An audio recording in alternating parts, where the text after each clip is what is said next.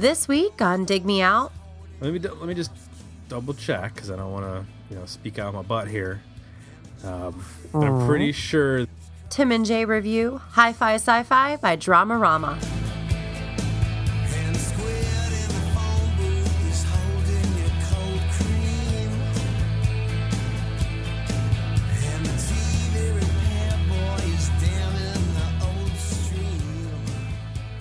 Hello and welcome to another episode of Dig Me Out.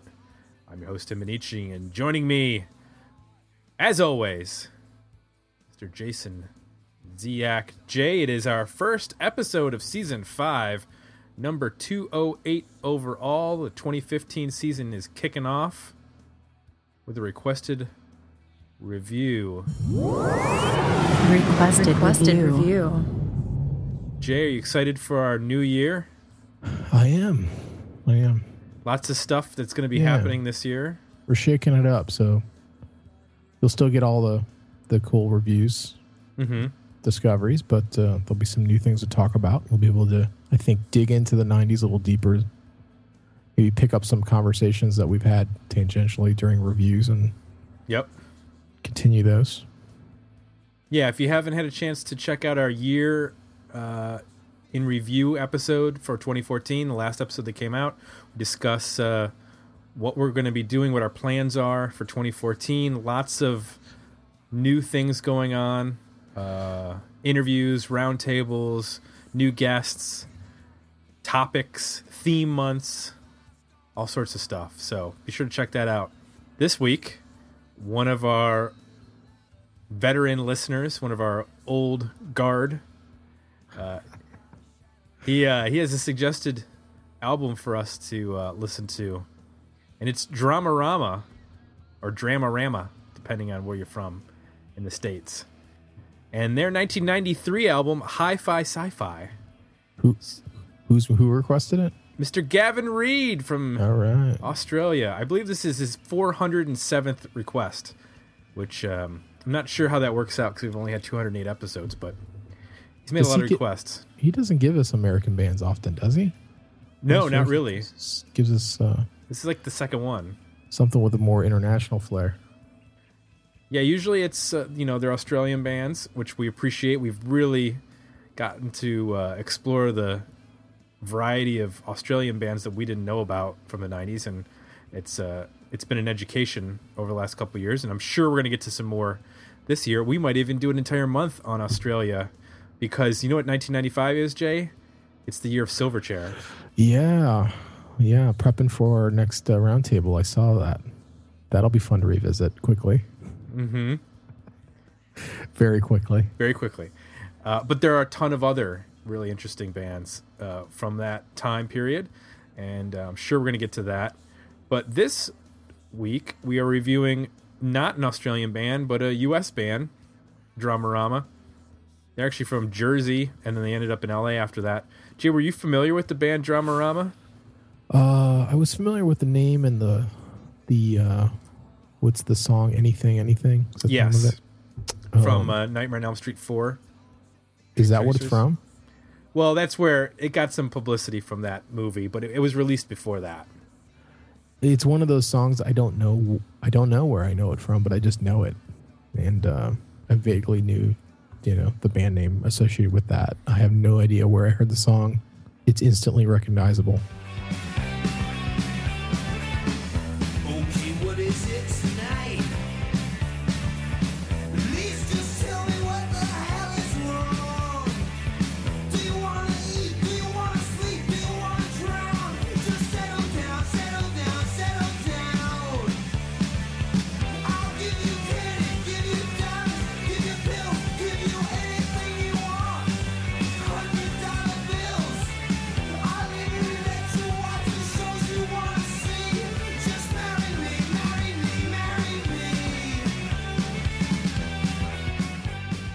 Yeah, I, I remembered the song when I, I didn't remember it from the title, but then when I went back and listened to the song, I was like, oh, God, yeah, I totally remember this song. But I was completely wrong on what the band was. I thought that they, this was like a synth pop, Duran Duran meets, you know, yeah. Animotion, like kind yeah. of band or something. I had no idea that they are not that. Uh, yeah, I more would have associated them with like a mid eighties something like you just described, or even like, uh, I don't know, alternative kind of gothy, early cult, Susie and the Banshees. What do you call that? Gothy kind of. It's goth thing. Or... That's if I had to yeah, describe. I guess it's the best. I had to guess what this band was before hearing this record or exploring them any further. That's what I would have assumed they were close to. Beggar's Banquet or something. Right. Well, let's talk about uh, since we're both a bit off on the, the history of this band and what they sound like. Let's actually do some history of the band. History of the band. So, Dramarama was formed in uh, New Jersey in nineteen eighty-two. By John Easdale, who's a singer, and Chris Carter, the original bass player, who at one point left the band. And actually, there's been fourteen different members who have played in Dramarama, not including the various guest musicians they've had, um, that have included Mick Taylor and Nip- Nikki Hopkins, who played with the Stones, and Clem Burke from uh, Blondie. They've had a lot of different people come in and play on their records. Uh, Sylvain Sylvain from Johnny Thunder's band, I believe. So in nineteen eighty-four, nineteen eighty-four, Dramarama released their first E P called Comedy. So they self-funded the release of this uh, E P, and this is an interesting story. It didn't really get any play here in the United States, but it did actually get them some publicity and some play over in France. So when they actually went to release their full-length album, Cinema Verite, it came out in France first on New Rose Records. That got them played on K-Rock in L A by famous disc jockey Rodney uh, Bingenheimer, mm-hmm. who thought the band was French. So he was like, oh, this is a cool new French band. Turns out they weren't. They're from Jersey. That's the uh, one of the oldest tricks in the book, isn't it? Like, exactly. So they ended up then... The sixties did that. They ended up then getting, well, Jimi Jimi Hendrix, whatever yep. year up first, yeah. Um, they ended up then signing and getting a, a deal uh, with a U S label. So they started working on uh, their next record, and that would produce Stuck in Wonderamaland, but they actually produced enough material for three records, so they decided to release a foreign-only record. It was under the name The Bent Backed Tulips, and... It was called Looking Through, so it wasn't under the name Dramarama. They also released uh, the album uh, Box Office Bomb, and in nineteen eighty, that was in nineteen eighty-seven, eighty-nine was Stuck in Wonderamaland, and then nineteen eighty-nine also was Bent Back Tulips Looking Through. So two years later, they signed to, not signed, but they were on Chameleon Records, and they released the album Vinyl, and then their final Chameleon release was Hi-Fi Sci-Fi, the album that we're going to be reviewing. The band broke up for twelve years. Um, John Easdale continued performing and playing with various bands. And it was thanks to the T V show, I think it was short-lived, I don't think it was on for very long, um, called Bands Reunited. Jay, do you remember that T V show? Yeah, yeah, I do. So in January of two thousand four, they were featured on that show, and they ended up getting back together to play a K-Rock festival, which was attended by almost eighty thousand people. And two years or a year after that, they released the studio album Everything Dies, which is the last studio album that the band released. There's rumors of possibly a new Dramarama album, but as of yet, it's been nine years and nothing has been produced. So, if you would like to suggest an album for us to review, please visit our request review page at dig me out podcast dot com. We did get some Facebook feedback on this record. Um, Gavin Reed, the person who suggested this, said, I found these guys through a live version of Anything, Anything, then moved backwards through the catalog. Then this arrived. Sounds like a band that may have broken up but put out one last album as alt-rock was selling, but they couldn't decide if they were a loud band or a soft band. Still a cool album that I listen to often. Chip Midnight, friend of the show, says, Work for Food always reminds me of Fig Dish. By this point, Dramarama was an already established band, but this was my first exposure to them. Wouldn't be, wouldn't find out until years later that they were the band that wrote and recorded Anything, Anything, which I first heard when Janie Lane of Warrant covered it. Saw this on, saw them on this tour at Bogart's in Cincinnati. I think Slim Dunlap opened, and it was a pathetically small crowd. Slim Dunlap, of course, of The Replacements. And then the band themselves, Dramarama, climbed, uh, chimed in and said, "Wow, hey, with all the bands and all the records out there, thanks for noticing. As Eeyore might say, cheers, mates." So that's that. We don't often get uh, Facebook feedback from the actual folks that we're reviewing, so that's neat. Yeah, very cool. You know what's weird about that um anything anything song is the uh the ver why why is it the version that I know and everybody knows, that the live version doesn't seem like it's live. That's the one I recognize. I don't know, uh, the video, I looked at the official video from like nineteen eighty-six or whenever it was, or eighty-five, and it was a studio version. hmm.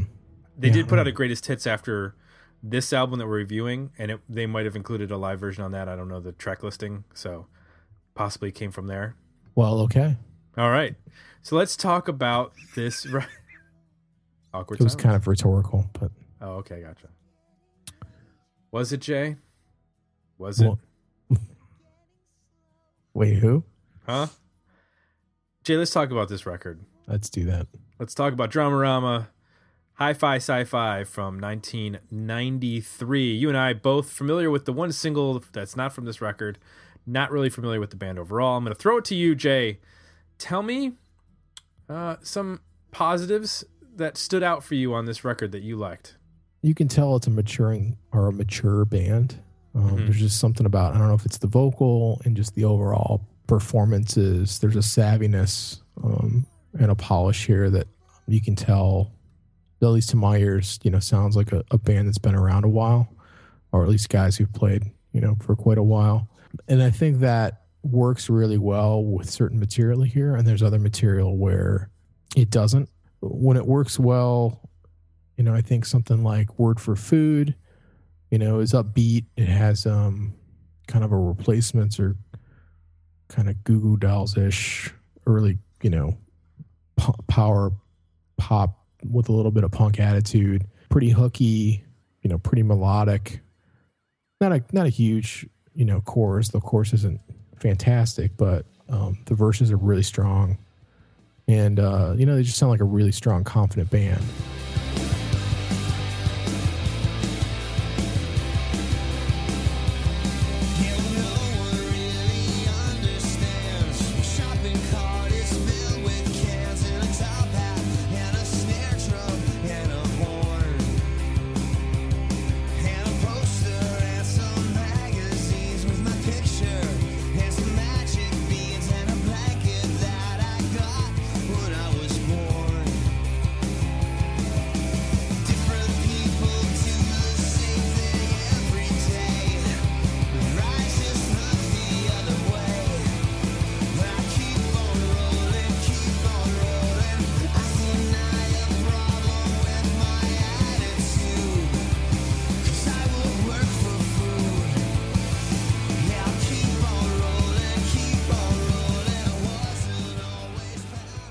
When they go into something like Shadowless Heart right after that, um, they can take the tempo down, and they sound, um, you know, really moody.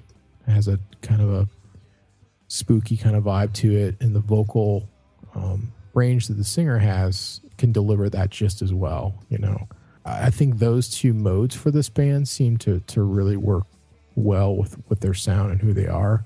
But I, to me, it's it's a fairly inconsistent record. Mm-hmm. You have moments like that, which I think work really well. Um, another one would be like um, Senseless Fun, when they go acoustic. I think it works really well. It's uh, kind of, I guess, harkens back a little to, bit maybe to some, you know, seventies classic rock ballad-ish kind of roots there. And I think they pull that off really well. I think it fits their, you know, kind of a, a more seasoned, experienced kind of band approach. Um approaches almost like a Stonesy kind of slow song feel, and I think that works really well. There's a couple others that are in one of those three categories, either up tempo, mid tempo, or slow, that work almost as good or close to it. But I think to me that stretch of the record is really where, where the um strong, you know, the strength of the band is shown.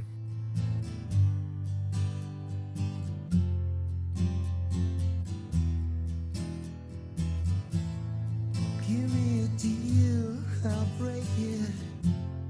Teach me to steal, I'll take it. Tell me to feel, I'll fake it. Make believe it's fun. Give me a horn, I'll blow it. Give me a rock, I'll throw it. Tell me the truth, I know it. Everything has been done. If every word and every rhyme forever rock, you'll find my time. Remember, I'm trying to make it. And every time we load the gun and say that this one is the one, it's senseless fun, disappointed. Well, I, I'm going to agree with you. I think it is an inconsistent record. I think the highs are really high. Yeah. Um, and I think that the maturity and the confidence really bolsters those songs that are the highest of the highs on this record. I think that I, the one thing that I appreciated a, a great deal was his uh, lyrics. Um, he's able to, you know, anything, anything is a bit of a, it's got a bit of an, like a smart ass kind of attitude to it. And that carries through to this. I think that's probably a, a key to John Easdale's lyric writing, is that there's a lot of, you know, tongue in cheek, but it's funny, but not, it's, it's fun, but not funny. He's not writing jokes, but he's, he's very wordy and very um, smart with his lyrics, but able to keep them fairly simple and on point. Mm. Um, where there's, there's a couple songs in the back half of the record, which are about drug use and about, I guess, stereotypical, I, they're an L A band at this point, so I'm guessing like stereotypical, like L A scenester drug use and stuff. And then there's, uh, there seems to be a, a, a number of songs in the first half of the record, which are about basically being musicians and being in a band. Um, Work for Food is kind of, I get the sense that it's about, you know, a band struggling and struggling for their art and ended up homeless, and they'll work for food. And, you know, you got Where's the Manual and Senseless Fun, all kind of reference in some way being musicians and, and sort of working in this industry that grinds through bands and stuff. And I, I like the fact that it's referencing these things, but not doing it in such a way that, you know, is whiny or kind of off-putting to someone who's not in a band. I think that they're, it's pretty universal. You can kind of interpret the lyrics how you want in terms of a lot of those songs. Uh, but that's what it felt to me when I was listening to them. And you mentioned about Work for Food not having a huge hook. I don't, I didn't feel like a lot of the songs have necessarily a big hook, which yeah. I kind of found a little disappointing because I was hoping that there would be more. The music sounds like there should be big hooks, yes. But the vocals don't necessarily ever get there. They have good choruses, but they're mm. not sing along. I guess I was hoping for more in that like power pop range, which you mentioned, but they're a bit more restrained than that. I heard two bands that I heard a lot of in reference to this band when I was reading about them was their love of the Stones, which, you know, they have Nikki Hopkins, piano player from Play with the Stones, playing on this record. And then they had Mick Taylor on, you know, a previous record, obviously Stones guitarists are some of the best Stones records. Um, and then the other one is uh, the New York Dolls. Mm. And you can kind of hear that in some of the raggedness of some of the more up-tempo songs mm-hmm. on the record. But they don't have the killer chorus. There's no personality crisis. Yeah. Or, uh, you know, even even when the times when they go and they get into this, like, Dead Flowers sort of twang almost mm. with some of the songs, they don't quite get that Dead Flowers hook that yeah. you're kind of looking for. Songs are, like... they're almost there. You just want them to like push the pedal down a little bit harder to get the gas going and, and hit that big chorus part. It never quite gets there. They kind of stay at like second gear or third gear for most of the time. Yeah. Like Word for Food. Like you said, it's a well-written chorus. It's a good chorus and it gets hookier the more you listen to it. But on mm-hmm. first listen, it sets up an expectation that you're going to get you know, kind of really blown out of the water with this, you know, awesome chorus, and it's just quite not quite there. And it's not to say that on repeated listen you don't appreciate it in a different way and it's still not a good song, but you just can't help but be a little let down at first by some of them. What did you think of the production? On like earbuds and smaller speakers, it sounded real thin and not great. It sounded very late eighties production wise to me. Mm-hmm. Um, but when I used, uh, you know, better headphones and a better, um, and used a, a headphone amp, it actually opened it up quite a bit, and it added a lot of mid-range bass that I didn't hear previously. And it sounded better. I think there's some songs where it works better than others. To me, the slower songs sound pretty solid production-wise, and the mid-tempo songs sound pretty good. I think some of the faster songs sound thin, particularly like a song like uh, maybe Bad Seed, Prayer. That could also just be, you know, the quality of those songs to me are not, they're okay. They're just very average, and the production is very unremarkable um, on those. It, it sound, like to me, like Prayer almost sounds like Circus of Power. Like, and there's a couple songs on this record where this band goes into this like biker bar band sound that I just don't think it, it, it just on them. It just seems pedestrian. It just seems like, eh, okay. Like, to really do that, you got to have some serious attitude coming across on the record and the performances, and they don't quite have enough of that. So it just kind of sounds like unremarkable, you know, and I don't think the production in those cases really do anything to help them either.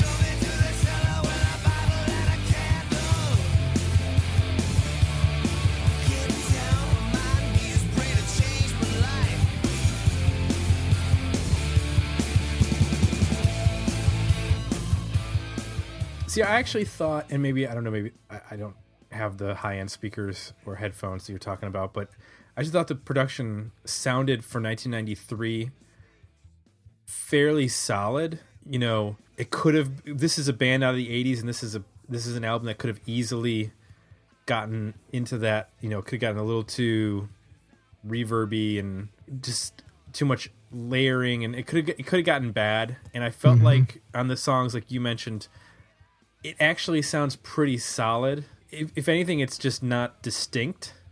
Um, yeah, it could it yep. could be like kind of any band yep. playing those riffs. There's not a distinct guitar tone, um, yep. and I think that partly partly that might be due to the fact that this is a band that didn't, you know, they, like I mentioned, they had a lot of people through the band. So, and if you listen to Anything, Anything, you know, from almost eight or nine years earlier to this, it sounds like a different band. Um, It's just, it, you know, it's a different style, style and different sound. And then one, you know, another band that came up a bunch of times was The Replacements. Yeah. Um, and in tracing, you know, The Replacements' earlier stuff and then to their later stuff, kind of reminded me of this, the evolution. Like Anything, Anything could have been a Replacement song that Paul Westerberg did when, you know, they were doing Hootenanny or Tim or one of those more ragged albums. Whereas this record, in parts, reminded me of those really late and the last Replacements albums, like All Shook Down, where it's very kind of middle of the road, big label production that doesn't really, like, it's, it sounds compressed for radio, and it doesn't have the same bite and the same sort of raggedness that the earlier stuff did. And I, I've, yeah. I've read a lot of reviews where people are talking about how, you know, the the band left at their peak. But I don't feel like production-wise this helps them out a lot. It might have helped for radio at the time.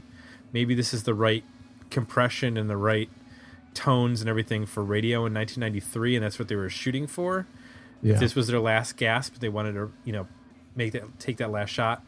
But in terms of making like, the, you know, this quote unquote timeless album, it, it I don't feel like it sounds as timeless as it could, especially considering the influences that are going into it. Yeah, well, and that's what I was kind of going for. It doesn't. The production isn't bad. It's just not complimentary of the material. It just sounds generic. And yeah, sometimes the material's good enough that generic's okay, and there's other times where the material isn't. It's not bad material. It's just kind of not spectacular. And and some records, when you have material like that, like a song like Prayer, you know, you can. you can make that into a really cool album track through how you produce it. You know, you give it some edge, you give it some grit, you make it a little looser. And because they don't, none of the songs are really produced that way on this record, you know, you end up with an average song with average production. So, right. you know, you know, you're kind of, you're not really, uh, you're not elevating anything here with how it's produced.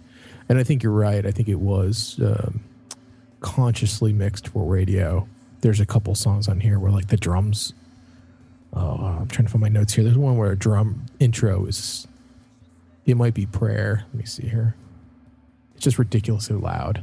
But there's, you know, some mixing things on here where, you know, oh it's Bad Seed, you start Bad Seed out, the drums are just like ridiculously loud for, you know, for what's going on, and the vocals, you know, loud, and it's very, you know, bright and crisp sounding overall the record is. And that's what I said, if you if you use some better gear, it, it opens up to the low end and the mids, which have some a little bit more character to them. But you don't, uh, the way it's mixed, if you don't have that, it just kind of comes off as uh you know, just really sparkly, kind of un not very interesting radio production from the early nineties, late eighties to me.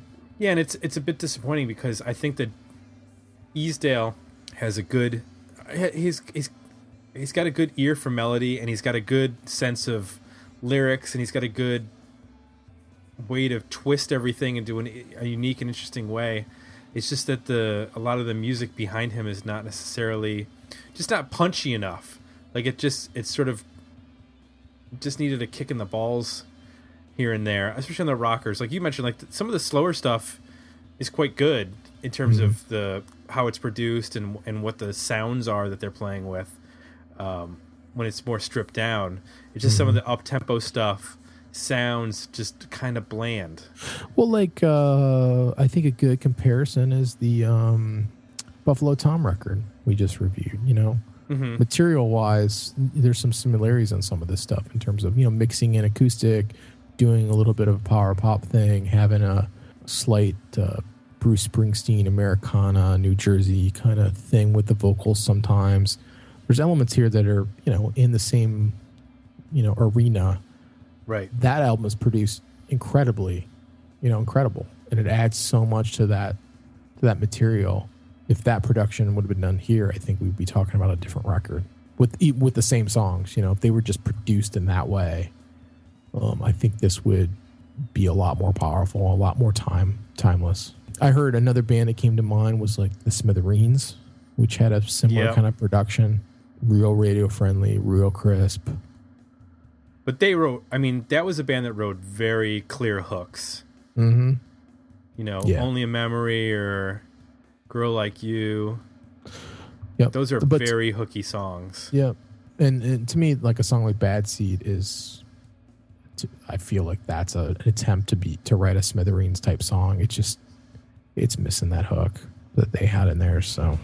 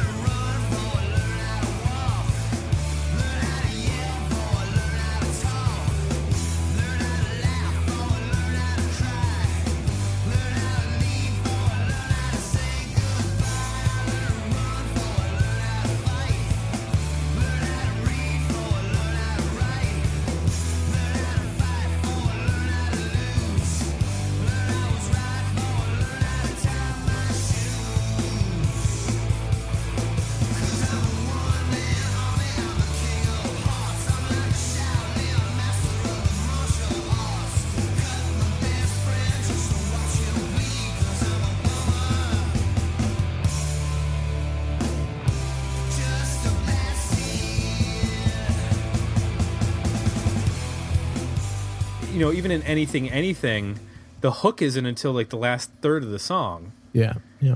Uh, the verse is so strong though, and the and the the melodies, the guitar melodies, and everything are so strong. It's okay. And some, and the most of this material, like in that regard, like we touched on earlier, it can work in that way. It just needs a little bit more help, and you know, sure, a better right. chorus is always great, you know, but it doesn't mean a song a song can still be successful. It doesn't have, you know, the huge big chorus. So I think there's potential in here, in here for this material to be more successful than it is, I guess, is the, the way to sum that up. Well, then this did come out in nineteen ninety-three, which is, I believe, the year that like Pearl Jam's Verses came out. And I think you're talking wow. about... That album's really raw sounding. That's kind of a weird perspective to think about. Let me, let me just double check, because I don't want to, you know, speak out of my butt here. Um, but I'm pretty sure that I'm pretty sure that ninety-three is the year of disco- or is the year of uh, Versus. Yeah, October ninety-three is when Versus came out. So that's what this was competing against. Doesn't that? I mean, don't you think of Versus as being pretty, you know, stripped down? Not, no, I think they got stripped down in Vitology. I think Versus oh, okay. is the. Versus is the bridge between ten and Vitology. There's definitely some rawness on that record, like with Go and Animal and, and those types of songs. But yeah. you still have like... There's a lot of reverb still. There's still some reverb. Uh, and yeah. you got like Glorified G and Daughter and uh, yeah.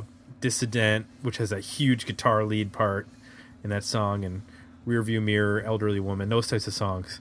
Um, hmm. But in terms of...